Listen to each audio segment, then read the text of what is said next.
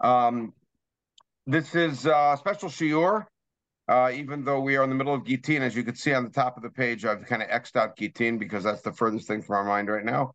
Um, and we are celebrating uh, Roni and Ariella's wedding yesterday. We're celebrating it, but I want to include all of you in the celebration, which is uh, that um, giving a special shiur on the topic of Birchat Chatanim, which is often called Sheva Brachot, and we'll see how much of a appropriate or misnomer that might be. Uh, in the meantime, I want to mention uh, the wife of a dear friend uh, who's undergoing surgery, Yehudit Bat Miriam, and hope that this shiur also is inspiration for Shleiman Mihira, uh, Hachama Mihira, um, and uh, as you'll see, those things actually all coalesce quite well together. The nature of the brachat. Uh, what I'd like to explore with you over the course of the next, uh, we'll call it 50 minutes or so, because again, we'll leave a little time for Q&A, but knowing me, I'm probably going to not be able to stick to that on this one, um, is the topic of Birchat Chatanim. Now, Birchat Chatanim is something that, as I mentioned, is often called Sheva Brachot, but uh, we'll see that that's not, not such a clear title for it. Uh, and so we'll use that phrase um, uh, throughout the shiur. Uh, Birchat Chatanim is something that we did twice yesterday, once under the chuppah and once after Birkat Hamazon uh, at the festive meal. It's something that Roni and Ariella will have again tonight in Toronto and tomorrow morning in Toronto, and then again Wednesday night in New York and Thursday morning in New York, and again Friday night in LA and Shabbos afternoon in LA and Sudash Lishit in LA. And by that time, hopefully somebody will get it right. Um, but uh, um, what is Birchat Chatanim? Now, we're going to explore uh, several different avenues of the topic. One avenue of the topic is the source for Birchat Chatanim. Where does the whole, whole, whole thing come from? Um, also, what is the the idea behind Birchat Chatanim? Meaning, why do we do it? Why do we do it at the chuppah? Why do we do it at the festive meals for seven days? Why don't we do it any longer than that? Why do it for that period of time, etc. Uh, also, who does it? Meaning uh, the participation of who uh, generates it, which will all lead us to the bigger question, which was what it's all about. And I'm going to share with you something at the beginning of this year because I probably won't get to it at the end. Uh, that is uh, kind of special and unique for this occasion, and it's at the very last page of the of the source material uh, which is a special bracha that I composed for Roni and Ariella for their wedding. And um, I would say that I gave this to Ariella yesterday at the Badekin, but that's an overstatement because I absolutely lost it. But somehow through the tears and everything else, I got these words out. Um, and uh, and I'll just read the bracha to you. You can see it. This is the bracha that I intend to give to them this Friday night when they're with us for for Shabbat and every time that we're together for Shabbat, uh, Mir many Shabbatot. Uh, the Midrash uh, in Breshit Rabbah, uh, near the beginning, makes the following comment: Lo ish below isha, below isha below ish. This is politically very incorrect today, which, by the way, is a very good measuring stick for seeing how accurate it is. The more something is politically incorrect, the more true it usually is. Ish below isha, below isha, below ish. There should not be a man without a woman. A woman should be not be without a man. And the two of them should not be without the shechina between them and with them. And so the following is the bracha, Misha shikein et shmo bahar kodsho. He who enshrined his name on his holy mountain, hu yashkin benechem havav shalom v'reyut. He should enshrine between the two of you love and fellowship, peace and friendship. It doesn't translate as well into English, but it is what it is. And your longing should be found, and the object of your longing should be found in the small moments and in the very quiet corners. In very small smiles, with dimot simcha, and with tears of joy. Now, this won't translate well in English, but whither thou goest, he shall go.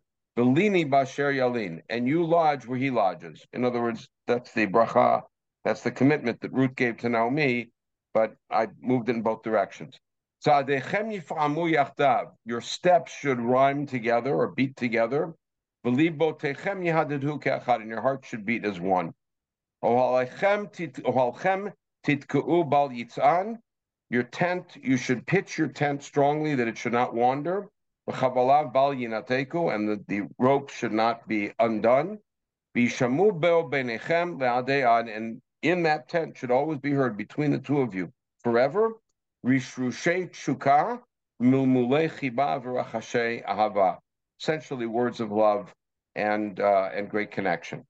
Um, and again, it's something that doesn't translate that well, uh, but um, I did that because um, every chatan and kala need a bracha. They need a bracha. They deserve a bracha. They are the objects of bracha, and that's what the shiur is about. And Mir Hashem, time permitting, we'll get to a little, as we call it, a vort at the end um, on the second to last page uh, about uh, about the nature of simchat chatan kala and its role of elating the bride and groom. But now back to our topic. Where does birchat chatanim come from? So the uh, midrash anchors it in the really the first words that God ever said to people ever, which is Elohim. When God created Zachar and Nekeva in the first chapter of Breshit, um, he said, "Let us make man in our image," and he created them male and female. Vayvarchotam Elohim, and he blessed them. Vayomer lahem Elohim. And by the way, this is the first time that you ever have the word Amar with a target. Throughout Bereshit, you have Vayomer Elohim Yor, Vayomer Elohim Yirakia. God said, let there be. God said, let there be. And we don't know who he's talking to, which basically means he thought or decided. But here he's actually talking. And he's talking to Zachar and Nekeva, to the male and female that he created. And he says to them, "Pru urvu umilu ta'aretz v'chivshua," etc., which is be fruitful, multiply, fill the land, conquer it, have dominion over the land, have control over everything in the land, etc. That's your mandate. But it's not presented as a mandate or a command as much as a blessing, as a blessing. Now, we understand this phrase halachically to be a command, the command of Puravu, but yet semantically and within the context of Breshit, it's presented really as a bracha. And the Midrash picks up on that in a beautiful illustration, which of course should not be taken literally. God took a kos bracha, a cup of wine, uberchan, and he blessed them. And this these psukim. Imagine God taking a cup and saying, etc. And we have the angels acting as the as the shushbinin, as the as the, uh, uh, the friendly assistants of the bride and groom, bringing them together. Amarav simloi matzinu shakadosh baruch hu mevarech chatanim umekashet kalot. Now notice the language that God blesses chatanim. And I wanted to right away be sensitive to the fact that the language is not bevarech chatanim kalot, and the language and the and the, the bracha is not called birchat chatanim kalot. It's not the bracha of grooms and brides; it's the bracha of grooms. We have to figure out why that is, right? And we're going to see that something that seemed like an opposite sentiment in Chazal. We have to put that together.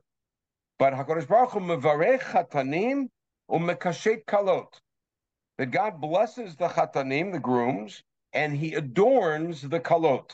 There's also to midrashim how he dressed um, the woman up and he braided her hair and he brought her to Adam as a beautiful woman, kind of prepared her for a wedding, as it were. So God blesses the chatan and makes the kala beautiful. And this is part of that longer list. We saw it recently at the end of the first parak of Sotah of all of the acts of chesed that HaKadosh Baruch Hu is credited as doing for people Nichum Avilim when he visits uh, Yitzchak when Avram died, and bearing Moshe, etc. So among them we have Mevarech Chatanim Umekashet Kalot. And then it goes through all four of them, and it says Mevarech Chatanim Minayin. Where do we know that God is Mevarech Chatanim? And the answer is Vayivarech Otam Elohim. That's our pasuk that God blessed Chatanim. However, we have yet another source for Berchat Chatanim and that is the the first actual Birchat Chatanim, but oddly enough, it's not Birchat Chatanim, which is meaning the first marriage that we ever hear about. What's the what's the first marriage we hear about in Tanakh? Not the first. Actually, that's a different. The first wedding we hear about in Tanakh. First marriage we hear about in Tanakh really is uh, Avram and Sarah, we assume. What's the first actual wedding that we hear about in Tanakh? Yaakov, Yaakov in, in the one one jump here. One jump earlier. is Yitzhak and Rivka. Right. So we hear about that actually in two stages. We hear about it at the second stage when Rivka comes with the slave, and the slave tells Yitzhak everything that happened. And Yitzhak brings her into the tent, and he loves her, and he and he has her as his wife. But beforehand, when the family commits to letting her go, and they give her a bracha, and this is the bracha. We don't hear about a bracha when Yitzhak gets married, but we hear a bracha when Rivka goes off to get married, which is not brachat chatanim if you think about it. It's a bracha of arusot, if you will, a bracha of betrothed maidens, which is vayrachut Rivka vayom rula. This is the bracha that, the family says to Rivka as they're going, and we assume that this was a common bracha in the area, and they were saying it to her. Notice there's no names in this. Achotenu Our sister, you should become for tens of thousands, myriads, meaning you should have many, many kids and grandchildren, etc.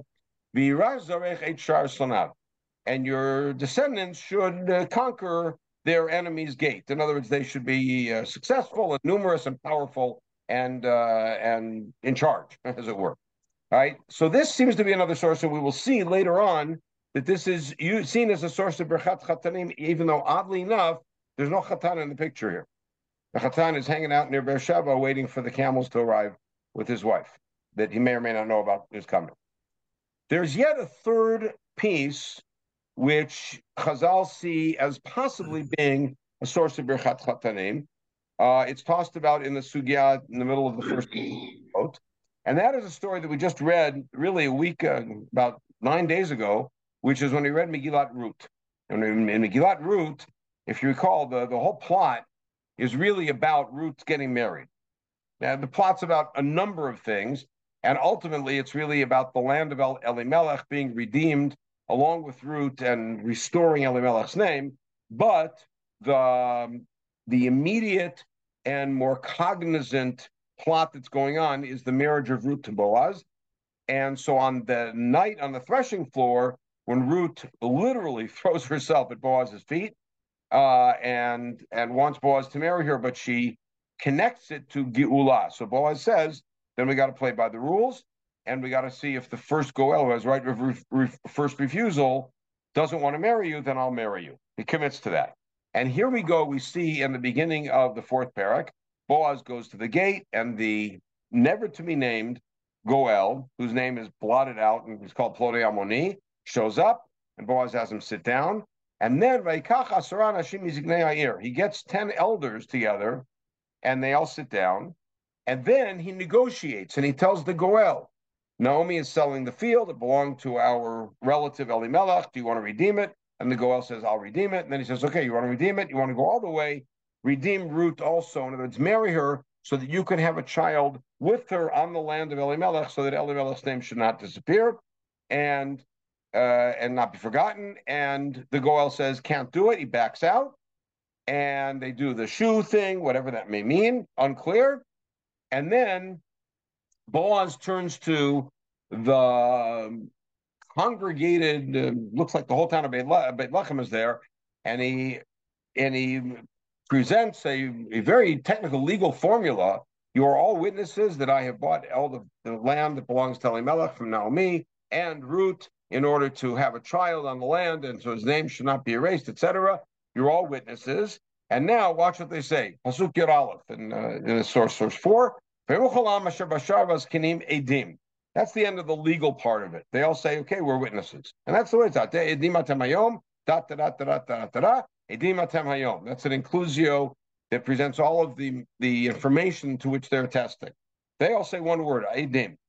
And then they do the following. Yitain Adonai Taisha Haba'al Beitecha Kirachel Uchaleya Banu Beit Yisrael. This is the bracha I gave to Ariella yesterday at the Badeken, or before I gave the one on the last page. Uh, God should make this woman who comes into your house, and this is clearly the formula bracha given in Beit Lechem at a wedding, like Rachel and Leah. And There's something by quite a way astounding about that because we are in Beit Lechem Yehuda, and the tribe that uh, controls Beit Lechem is Yehuda, and Yehuda's Ima, if you remember, was Leah. And nonetheless, when they give the blessing at weddings there, they bless that the bride should be like Rachel Valeah, because they recognize that Rachel was the prime mother and the prime wife, really, in that family. Uh, Asher Barushta and Beit Yisrael, so she should be like Rachel and Leah. Uh, I don't know if this is where the um, lyricist of Fiddler on the Roof got the idea. May make you like Ruth and like Esther, which is a beautiful song. I'm not sure, but this is the original. You should be famous and wealthy in Beit Lechem. And your house should be like the house of Peretz, who Tamar gave birth to Yudah. This is only our ancestry. This is a beautiful blessing. And the whole town is giving this blessing. But notice who they're giving the blessing to. They're giving the blessing to Boaz. Ruth's not there. Ruth is not present. Boaz is there. He's negotiated, and now he is committed publicly to redeeming the land and to marrying Ruth. And they all bless him that the wife who comes into his house should be like Rachel, et cetera, et cetera. Lots of kids, and, and they should be famous, et cetera, and all these beautiful things. Ruth's not there, which means we've seen two opposites.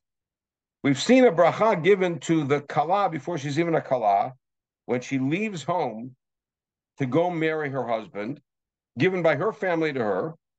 And then we see a bracha given to the man when he's publicly made a statement that he's going to marry this girl, and the girl's not present. So each one of these things is missing something a little bit. So take a look here in Masachet Kala. In Masachet Kala, which is a Masachet one Breita, that's the whole thing. It's one of what we call the Masachet Tanot. A 9th century, 8th to 9th century collection of, uh, of late Talmudic material, some of it early Talmudic material, and uh, in the Masachet Tanot. Masachet Kala, Kala below bracha ba'ala kinidam. We're going to talk about that. That Sheva brachot, meaning Birchat Chatanim, is vital for the marriage. That if a that if you have not yet done Birchat Chatanim, the girl is not allowed to be with her husband. Meaning you've already done Erusin, you give her the ring, Harem Kudeshadli, got Adim to the whole thing, Tubah has been written, and yet without Birchat Chatanim, they're not allowed to be together.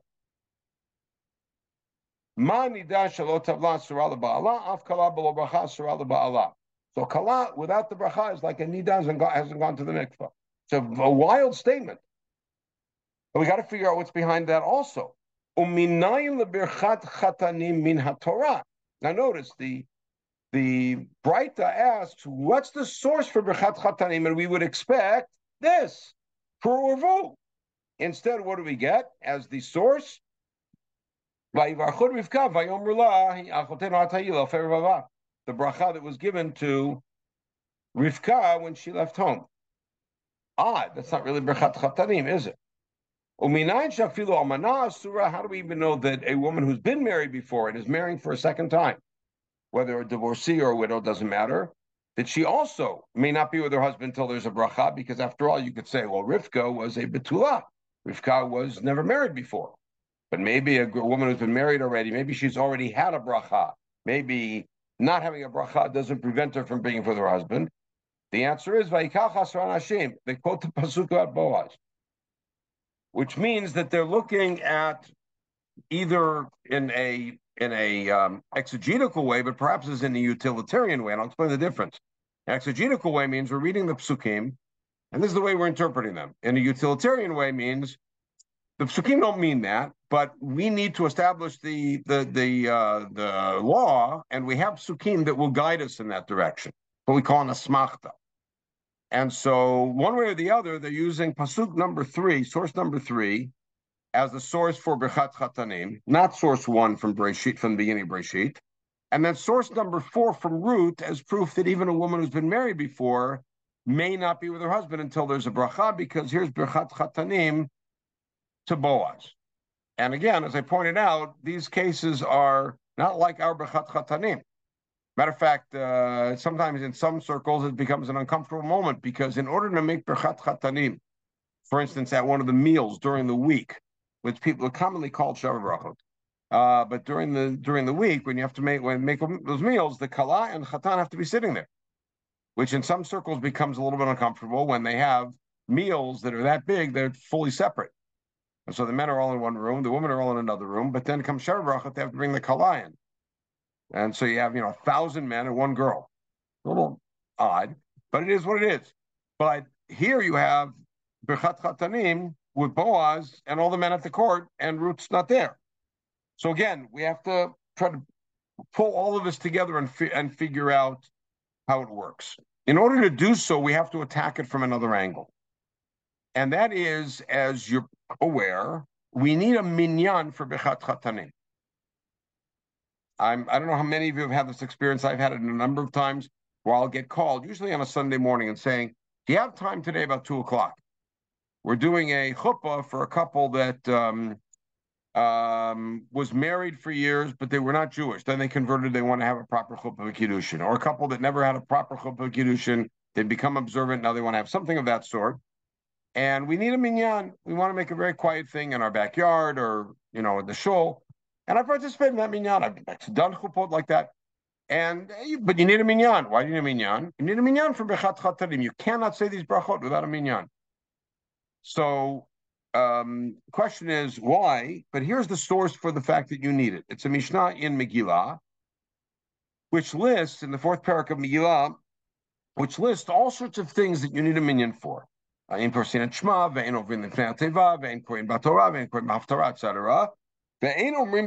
Avelim. And now we're going to see a matched pair through a lot of our literature, which should make us a little uncomfortable but we need to face uncomfortable sources in order to figure out what's really going on. And that is Birchat Avelim, which is a bracha that we don't have anymore. We don't practice this anymore, but as a bracha that was said to the Avilim during Shiva, and Berchat Chatanim, which thank God we have lots of. And you cannot do these things pachot me'asara, with less than a minyan. And the Tosefta um, adds one thing, true to its name, en umrim berchat chatanim pachot me'asara, v'chatanim min ha-minyan. Meaning that the chatan is one of the ten. You don't need 10 plus the chatan. The chatan counts towards the 10. Why is that mentioned? Because in the case of the avelim, the avelim do not count. You need 10 besides the mourner. We have to figure out why. All right. And then the Tosefta adds, Omrim berchat chatanim bein besudat erusin bein besudat nisuin bein bechol bein b'shabbat. So according to, to this first opinion, berchat chatanim is said even at a sudat erusin. Now we don't do this anymore, but sudat erusin was practiced for thousands of years until the Middle Ages, when a girl would become betrothed, like Rivka. There would be a feast at her father's house and the, the guy would give her a ring, typically, or something, Saram Gudeshatli, and then they would go their separate ways. And then they would have however long they had a few months, a year, maybe a few years, depending on her age, to finally have the wedding when they would move in together. But according to this opinion, you would say Berchat Chatanim at the Erusin. Now, we don't do that because we don't have a separate Erusin ceremony. We have Erusin under the chuppah. And Erusin under the chuppah, we say two brachot, Brei Pri Hagafen and the bracha and Erusin. And then we say Berchat Chatanim for the marriage. But according to this, you would say Berchat Erusin, uh, Berchat Chatanim even at the Erusin. And whether the meal is a festive meal of Shabbat or a regular weekday meal, but they're there. And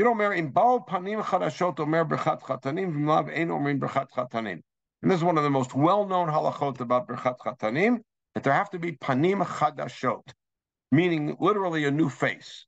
So what does that mean? That means that tonight in Toronto, they've already started, there's at least one person at that meal that was not at the wedding. Somebody new. And on Friday night, we're going to have a couple people at the house who were not at the wedding and not at any, any of the of the Sudat Khatan till now. Shabbat lunch will have yet other people who were not at anything. And Sudat Lishit will have yet other people who weren't at anything every time there's at least one new person there to sort of justify Birchat Chatanim. And again, we got to see how that entire piece, how, how that entire piece works. Um, two last pieces I want to I want to get to, and then start shaping the idea, because this is what we want to do in method of understanding halacha. Um, I'm going to step aside for a minute to talk about, if you will, the scientific method. Um, what is the heart and soul of the scientific method? Essentially, expanding our knowledge based, based on observations. So I'll, I'll say something, and then I'd like you to react and tell me whether it sounds accurate or not. The scientific method is that you walk into the situation without a preconceived notion, you observe phenomena, and based on those observed phenomena, you create a hypothesis which may explain them, and then you test the hypothesis, and if it works, you got a theory. But you don't walk in with a preconceived notion about how things are supposed to work, because then what you're likely to do is start interpreting all of the phenomena to fit your system, which means you haven't learned anything. Does that sound accurate?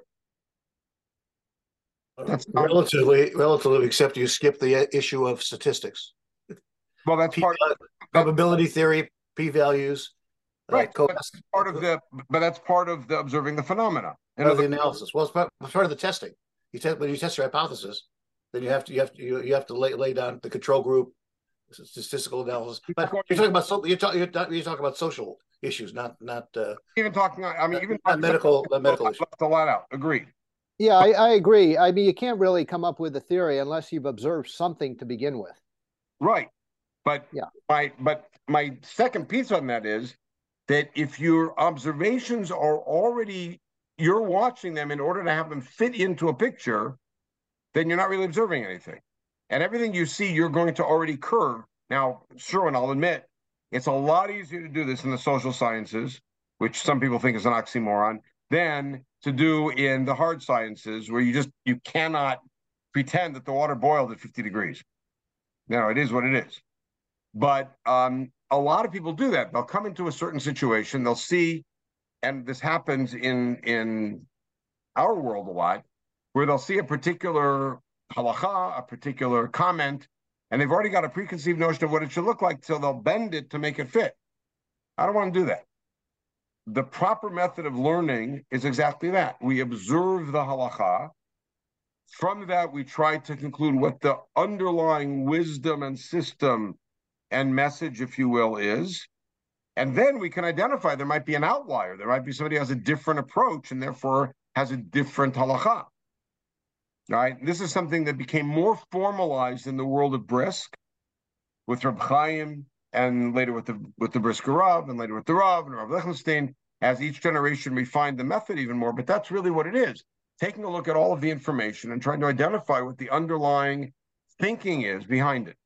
So that's what I want to do to collect the information that we have, then summarize it and see if we can come up with an understanding of what it's about. Understanding we won't have a perfect grasp and that there's always going to be outliers. Right. So if we have uh, two different opinions about under what circumstances you, you say Berchat Chatanim, then it could be that one of those opinions represents a different perspective on the whole picture. Okay.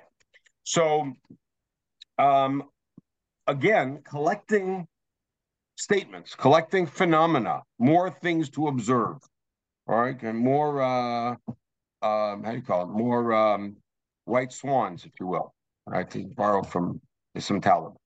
All right, Tani, Omrim Berchat Chatanim Kol Shiva. This is in Yerushalmi in Masachet Megillah on that Mishnah that we just mentioned. Rabbi Yirmiyah Savar. So Rabbi Yirmiyah suggested Mafkin Kalata Kol Shiva. And again, this cuts down to what the issue is. Why is it called Birchat Chatanim and not Birchat Chatan V'Kala?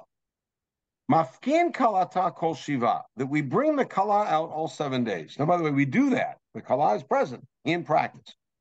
But he's saying we have to bring the Kala out to make Birchat Chatanim. Amarle Rabbi Yosa. So Rabbi Yosa answers, and if you remember, Birchat Chatanim had a twin, and the twin was Birchat Avelim. All right? And you're going to see another parallel to it in a second. Amarle Rabbi. So Rabbi Yossi says, "V'hatani Rabbi Chia Omer Berchat Avelim Kol Shiva." In other words, we have a statement that you say Berchat Avelim all seven days. Again, it's not something we practice, but notice what what what his attack is. Kol Shiva Ilach Mafkin Mita Kol Shiva. Do you think they're going to bring the mate out every all seven days? Now, I want you to picture what he's saying. This is a reductio ad absurdum argument. The mate has been buried. That's what you're supposed to do. All right. And so you think that we're going to bring the mate out? They're going to exhume the body every day and bring the mate there so they can say Berchat Now, what's the parallel? Why is he asking that? So he said, "My kedon." So how do we resolve this? Ma kan misameach imo, menachem imo. Just like here with the Birchat Chatanim, we are elating with him, him being the Chatan. So what do we do with the Avel? We're comforting with him. Ma kan mazkirin, afkan mazkirin. And notice the language. Just like with the Avel, what are we doing? We're we're raising a memory of the bitterness of the loss. What are we doing here? We're also raising a memory of the elation of the moment. Now, things are actually starting to crystallize here. That notice that Birchat Chatanim is really aimed for, aimed at. And I'm going to skip for a second and come back to this next source because the Sugya in the Bavli actually supports this very strongly. Amar Rabbi Chelbo, this is in Ktubot Daf Zayin. Amar Avuna Amar Rabba bar Zavda Amar Rav. Achat betula v'achat almana tu'na bracha. We saw this already in Masachet Kala. Whether the girl has been married before or not, she needs to have a bracha. We have a statement that almana doesn't need a bracha. So lokasha kan v'bachur shenasal almana kan be almon shenasal almana. It depends if the guy has never been married before right? And so the notion here is that if it's a couple that are both on their second marriage, there's no bracha, but that's not true because they quote the story of Boaz and they see it affirmatively as being about Birchat Chatanim. And the midrashic assumption is that Boaz was already married, that he was a widower. Ruth explicitly was a widow, and yet that's a bracha. So now the way that they resolve it is as follows, just at the end of the of the process. That uh, an almon marrying an almanah, meaning two people both on their second marriage have one day of bracha. Or a bachur has seven days of bracha if he marries a woman who's been married before. In other words, what drives the amount of time of birchat chatanim? The chatan. We're not concerned whether the girl's been married before. If she, whatever the case is, every marriage needs bracha. But is the bracha one day or seven days? Meaning, is it for at the chuppah and the meal of the first day, or is it for the whole week? That depends on one thing, and that's the guy. Has the guy been married before or not? Which, if you think about it, does two things for us. It highlights the fact that this is called birchat chatanim, and it all revolves around the guy. But it raises the question: Why is it birchat chatanim, and why does it focus around the guy? And if you think about it, our very first source of Birchat Chatanim was by Yomer Lahem Elohim Pru Urvu. God spoke to both of them and said Pru Urvu. And the second source was Dafka, the family talking to the girl. As we say in the Gemara in Kiddushin, Merabs and Igri, the roofs are breaking. Our, our understanding is crushed, is being crushed. We're confused by everything that's going on. So I want to take you back to the source that I skipped over because it's instructive. Um, and it's at the beginning of Ktubot the Yerushalmi. Moshe kin shivat v'shivat yimei ha-evel. Moshe originally, Moshe Rabbeinu established seven days of celebration for a wedding and seven days of Avelut, what we call Shiva. Right? And the the Gemara then suggests sources for it and how many days it really is and how, how much might there be Doraita, but notice that the, the Gemara here equates the two. So we see not only equation of the two in the functionality that they both need a minyan, and there's several other things. We saw it there. You don't have to bring the maid out, so you don't have to bring the kala out. And that parallel is very odd and somewhat unsettling. There's, by the way, another parallel, which is we only make birchat chatanim if we have panim chadashot, somebody who was not there before. And avilut, by the way, you also need Panim Chadashot. It's not a well-known halacha because we don't practice Birkat Avelim. But here you see it not only phenomenologically, but also historically. Meaning not only that the halachot work in tandem, but also that they were originally devised and enacted by Moshe Rabbeinu, which makes it a durabanan, but a durabanan of the highest degree. Can't do better than Moshe. Moshe establishing Shivati Amishten Shivati Avelut going together. So we're still trying to figure out what it, what it is that's going on. So, I, in order to to resolve this, I'd like to actually go to the language of the brachot, take a look at what it is that we're actually saying when we say these brachot, I'm going to jump to the vort that I have at the end because I think that it may actually help us. Here's the sugya in Ktubot, in the Bavli Ktubot. we did it, I think, two years ago. Tana Rabbanan, Mevarchin birchat chatanim, ba'asara kol shiva. You need a minyan, and for all seven days you made birchat chatanim. Amr Yehuda v'hu shabau panim chadashot. Again, you need panim chadashot. You need somebody new there who was not part of the celebration till now. My mivarech. What's the bracha? So I'm Rav Yehuda, and by the way, I want you to see the timing here. They're asking, what is the bracha you make? And the answer comes from Rav Yehuda, which means that we're now in the end of the third century in Pumbedita, and we're first getting the language, the wording. Which means, what did they do till now? I mean, that's a question you can ask any time that you ask about what a halacha is, and the answer comes from a later chacham. What did they do till now? But how come we don't have any Tannaitic sources that can tell us what the language of Birchat Chatanim is? Anybody want to suggest an answer to that? Why is it that only in the third century do we hear about what the wording is of Birchat Chatanim? Because uh, prior to that, everything was oral and not written down. This is still oral. This is still oral. Yehuda didn't write anything down. It was all oral for hundreds of years, right? I mean, that's it's always a tempting take. I think that Sherman, you may be onto something, but I'm going to shift it. The answer that most people would give typically would be that they all knew Birchat Chatanim. Everybody knew it. They knew what Birchat Chatanim is. And only in this generation did there was a need for someone to clarify the words. But that's a little odd because Mapitom. How come Rabbi Akiva knew Birchat Chatanim so well that he didn't have to tell anybody what it was? And so did Rabbi Yehuda Nasi. And so did uh, Rav. And suddenly Rabbi Yehuda has to tell us what the wording is. The other possibility is that maybe Birchat Chatanim was a little bit more open-ended. And maybe maybe there were a range of possible ways to say the bracha, and maybe it was up to the Mevarech, and maybe only at this point did the Nusach become crystallized. By the way, we refer to this series as Sheva Brachot, but that's a misnomer on several counts. All right, and by the way, notice that the language used throughout our sugyot is not birchot chatanim, but birchat chatanim. Bracha, bracha in the singular.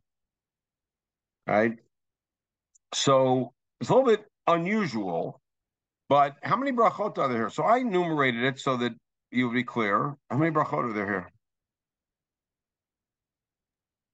It looks like there are six. What? The six. It looks like there are six.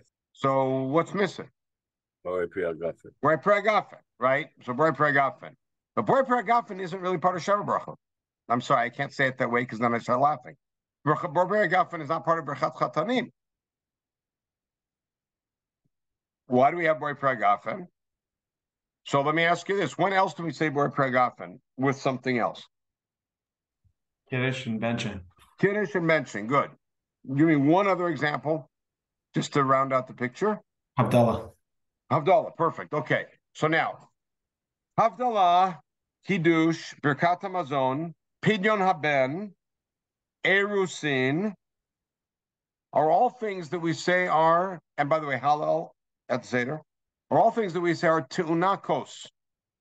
And these things are so festive, so special, that they require a cup of wine. A cup of wine, you got to say Ber Pragafen. So you're doing a Erusin and you're giving the girl the ring, you make a bracha, That's such a festive occasion, it needs a kos. So you make Pragafen and then Arayot. Havdalah needs a kos. You're not going to say I'm Havdil, you say Pragafen and then I'm. And the other things you add in. All right, so the same thing here. There's six brachot, and maybe not even six, there may be five. And we add to that Pragafen because it's it's uh it's um how do you go tuna kos. So the bracha is Baruch Hashem Olam, Shehakol Bara Lichvodo, which is clearly just an introductory statement. God created everything for His glory, and that's uh, kind of classic for Shira in Tanakh. It always starts with an introductory statement about the greatness of God without getting to the specifics of the um, of the event, like Ashir Adonai Ki Ga'a.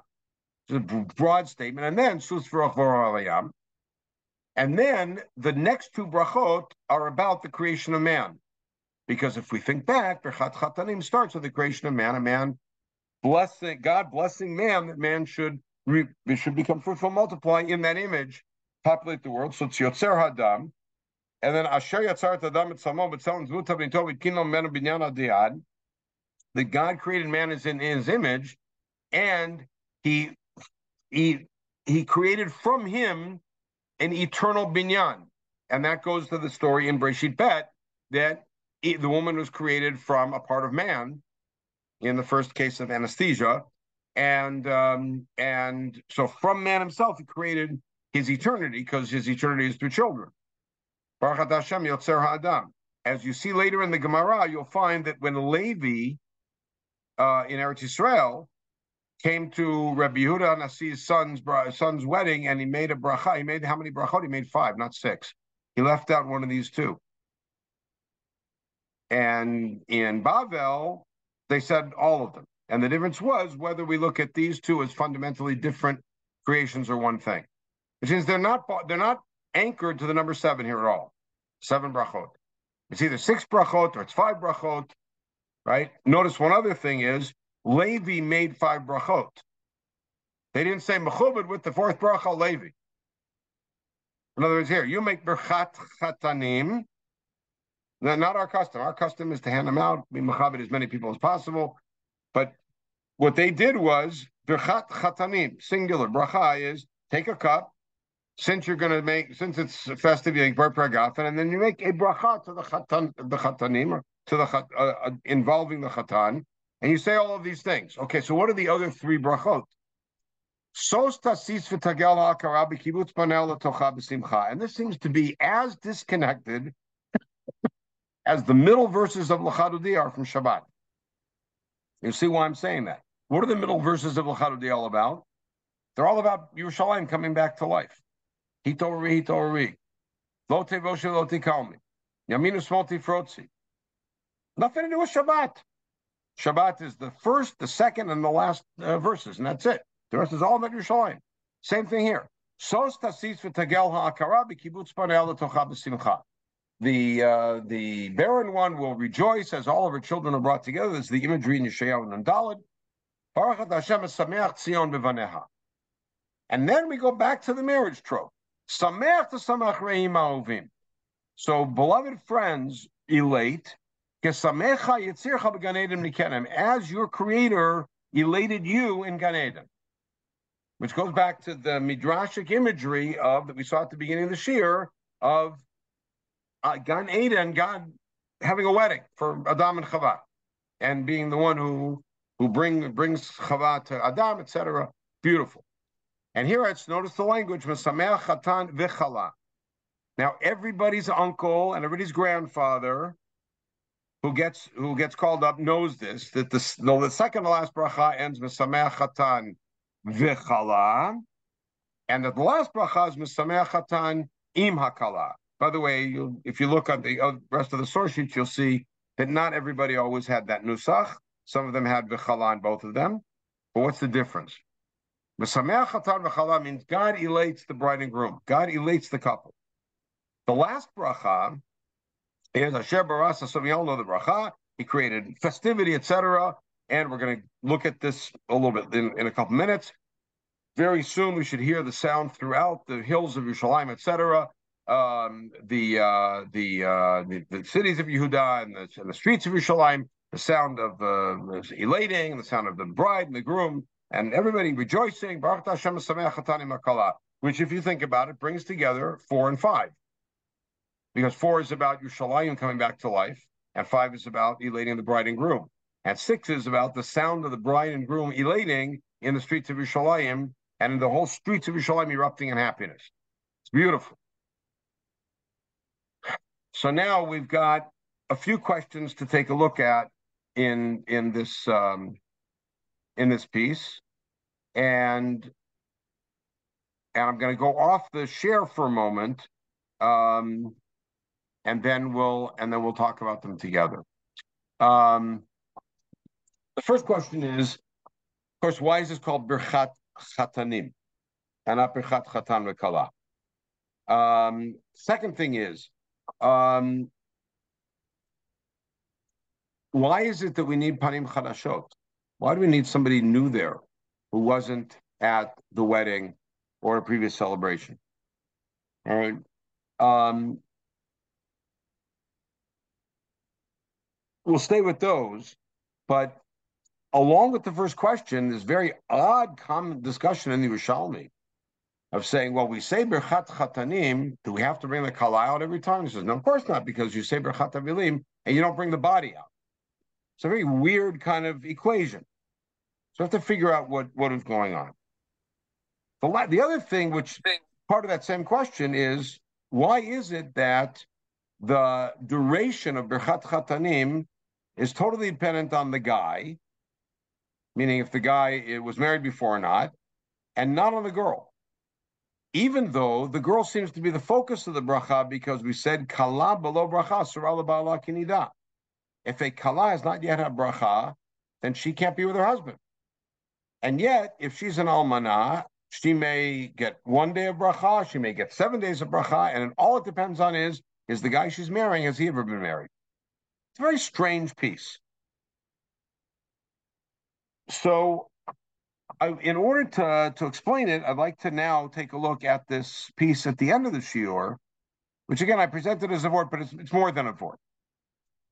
The passage that far few people, far, far fewer people know than those who know the reference to it in Yirmiyahu Lamed Gimel. It also shows up earlier in, in Yirmiyahu in a more truncated version.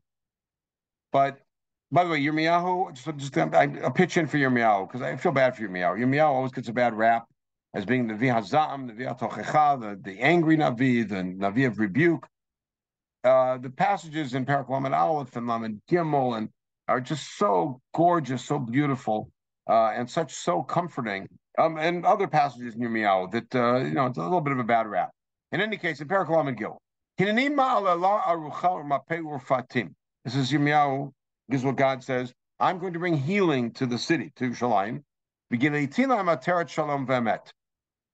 And then they will have a hope for shalom and emet, and that's what I'm going to reveal to them. Vashivoti et shvut Yehuda, ve'shvut Yisrael, uvenitim. I'm going to bring back the captivity of Yehuda and not only that, the captivity of Israel, which is 150 years ago, that Assyria ca- captured. And I'm going to rebuild them like the old days. I'm going to cleanse them from the blemish of their sins, which is the reason they were exiled. And I will forgive them for all the sins, and that they rebelled against me. And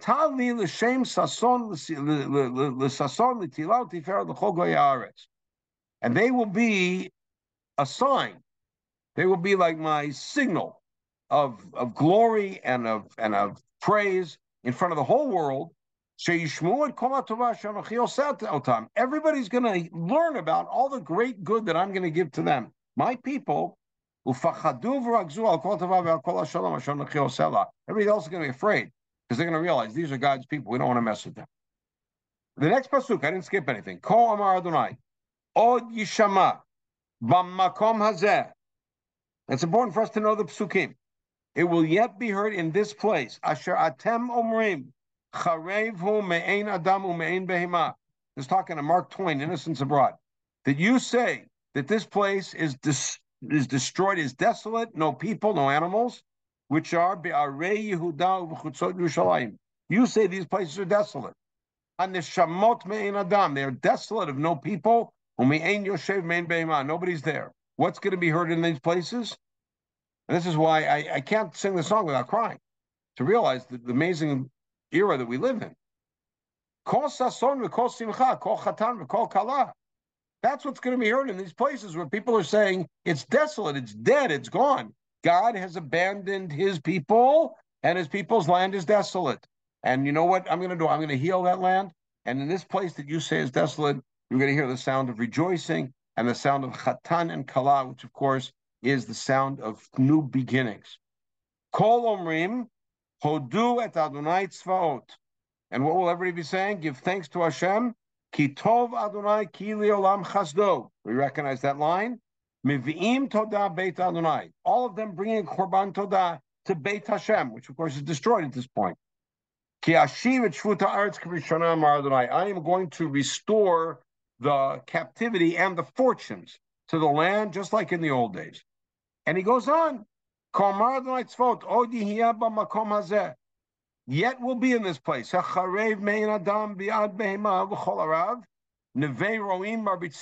There are going to be shepherds with their flocks throughout the land. Notice he's giving us the whole geography of the center of the land. You're going to have people shepherding, and they'll be counting the flock as they come through the line, through the into the into the the um, pen. A phrase that Yirmiyahu borrowed liberally from Amos. I am going to fulfill this good thing that I have spoken about on behalf of the Jewish people. Notice how things grow. First, there's going to be the sound of there's going to be a, re- a restoration, and there's going to be forgiveness, and then there's going to be celebration of the beginning of new new life, and then there's going to be a return to normalcy, shepherding the flock. And then what happens after that? What's that? In those days, I will flourish for David a a a growth of let me say tzemach, not a plant, not the word I want to a, a shoot of righteousness. What's that? That means a descendant of David who's going to sit on the throne. Bayamim Ahem, this should sound familiar, Tivashta Yehuda, the Israel Tishkon Lavetach. Many people know that from the prayer for the government, but this is where it comes from. In those days, Yehuda will be saved, and Yerushalayim will rest, will reside forever and securely. And what will they refer to the city as? Just like the very end of Yechezkel, Hashem is our tzaddik, as it were, right? And Hashem is our righteousness. That's the Nevuah. That's the great Nevuah. The Gemara in Brachot picks up on this in a beautiful homily, which needs to be understood, and we're going to take this to circle back and, and explain the, the main sticking points in the Shiur. Gemara in Brachot in the first pair. If you're at a chatan's meal and you eat at the meal and you don't elate the chatan, you have violated five sounds. What's that? Kol sason v'kol simcha, kol chatan v'kol kala, kol omrim hodu et Adonai tzvot. It's a wild statement. You go to a wedding, you sit down, you have the salad, you decide to wash, and you have that interesting dip with the bread. And then the chatan and kala come out and say, "I'm too old for this. I don't know. I'll sit at the table and wave with them. And then, uh, do you want prime rib? Do you want chicken? Do You want fish? Or the vegetarian thing? Right? You make your choice. Then you come over to the club and you leave. You just violated five sounds. You didn't get up and sing. You didn't dance in front of them. By the way, I'm sure you've all seen, and some of you have done this. People who are quite elderly and have a difficult time getting around, but they get in the middle of the circle and they gyrate a little bit.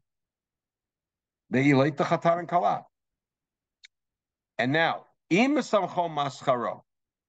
If he does elate him, what's the what's the reward? I'm in Levi. He gains the Torah because the Torah was given with five sounds. Now notice how the Gemara does it. It takes the five kol sason kol simcha, the five voices of elation, and it ties it in with the five sounds of the shofar heard at Har Sinai before Matan Torah. A wild statement. And Rabbi Avahu says it's as if he brought a korban todah, because what's the end of this passage in Yirmiyahu? Mevi'im todah, Beit Adonai.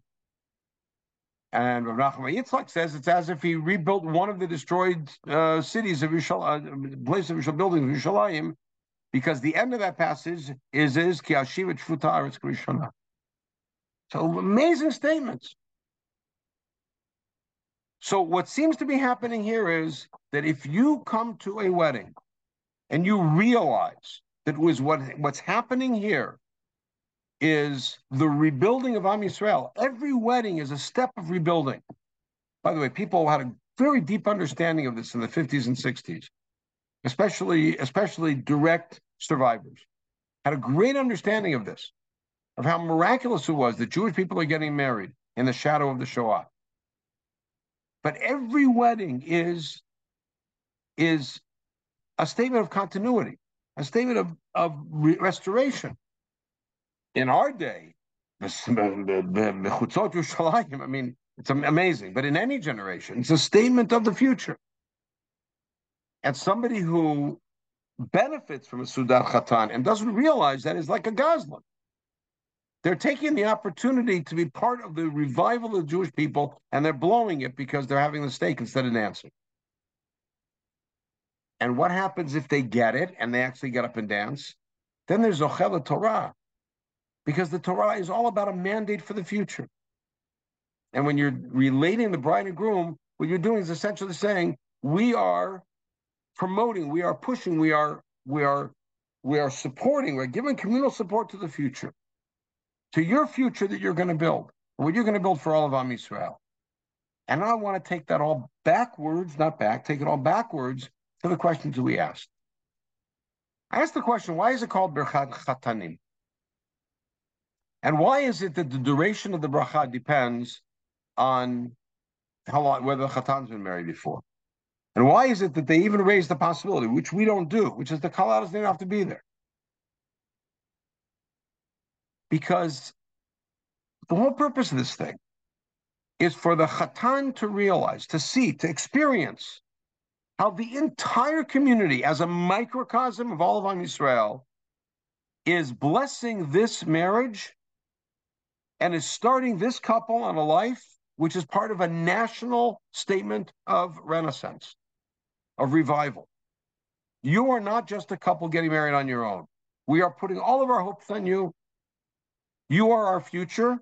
You are part of the re- of the return of Am Yisrael, and that's something that it, that the Chatan has to be reminded of. Because let's face it, guys, the women remember that a lot better than we do. The Chatan has to be reminded of that on a regular basis. And so, if it's somebody who's already had that experience, so one day, so he's never had that experience, he needs a full seven days. Whether the woman has been married before or not.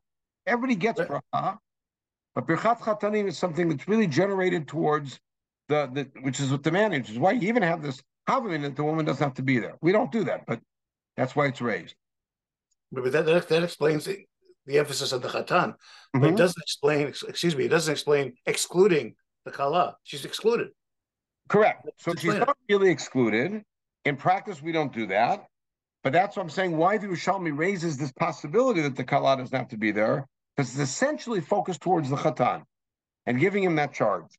And I'll sneak back to something I said in last Wednesday's Parsha Shir, which is that what we need consistently in every relationship, whether it's a relationship with our spouse our relationship with our Kodesh Baruch Hu, we need constant reminders of that glorious moment when he first fell in love. That's the Lechtecha Charai Bamidbar. That's the beautiful image that we had in this week's Parsha, Beha'alotcha, of, of the Korban Pesach coming just before we travel to remind us of that great, amazing relationship that we had, that honeymoon moment in Mitzrayim. And so that's what we need to be reminded of.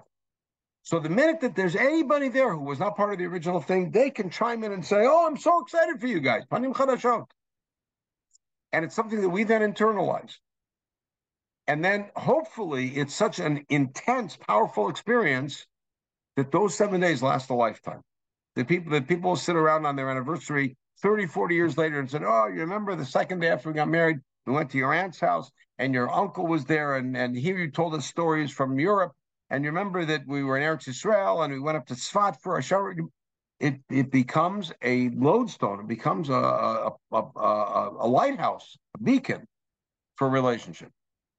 And so I believe that that's why the reason that it's called Birchat Chatanim, that's the reason it needs a minyan, because it's really all of Am Yisrael blessing this Chatan and telling him this relationship is something that we are all pinning our hopes on. We're all pinning our our we're giving the bracha, we're giving the, the imprimatur of the community on. So now going back to the very beginning, the first source that we saw for Birchat Chatanim was a bracha that HaKadosh Baruch Hu gave. And that was HaKadosh Baruch Hu blessing the couple together. And that was about content. What was the content? The bracha is you should be fruitful, multiply. You should become powerful. That's one. The second is a bracha that a family give, gave to their daughter when she left. And that was a bracha of you're starting a new life with a new family, or we're giving you the bracha that you should bring everything that we gave you to that new family. And then there's the bracha that we associate with Boaz, even though in the end the Gemara rejects that as a source. But that is a bracha that the whole community gives to the guy and says, you should have powerful children and you should have famous children and you should be blessed with this woman who's coming into your house. And putting all those sources together, you get a crystallized picture of what Birchat Chatanim is really about. It's about the entire community, the entire community representing Am Yisrael, giving its boost, giving its blessing, giving its push to the Chatan, that this relationship that, that they're starting now is a relationship that will go forever, and that the best payroll that we'll see about this relationship is when they host a Shabbat for their kids, which will be, of course, the next step. So hopefully we've had a we that's helped us uh, kind of get a sense of uh, how Shabbat works, and of course we want to wish Roni and Ariella many, many, many amazing years together. And Mirtzeh Hashem will all be uh, able to uh, to dance at their kids' weddings, but let's not push it. They just got married yesterday. So, anyways, and thank you for all of your very, very good wishes. And I'm glad that many of you who are around will be able to to um, to to celebrate with us here.